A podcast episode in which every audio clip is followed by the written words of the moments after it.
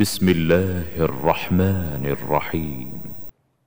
أرأيت الذي يكذب بالدين فذلك الذي يدع اليتيم ولا يحض على طعام المسكين فويل للمصلين الذين هم عن صلاتهم ساهون الذين هم يراءون ويمنعون الماعون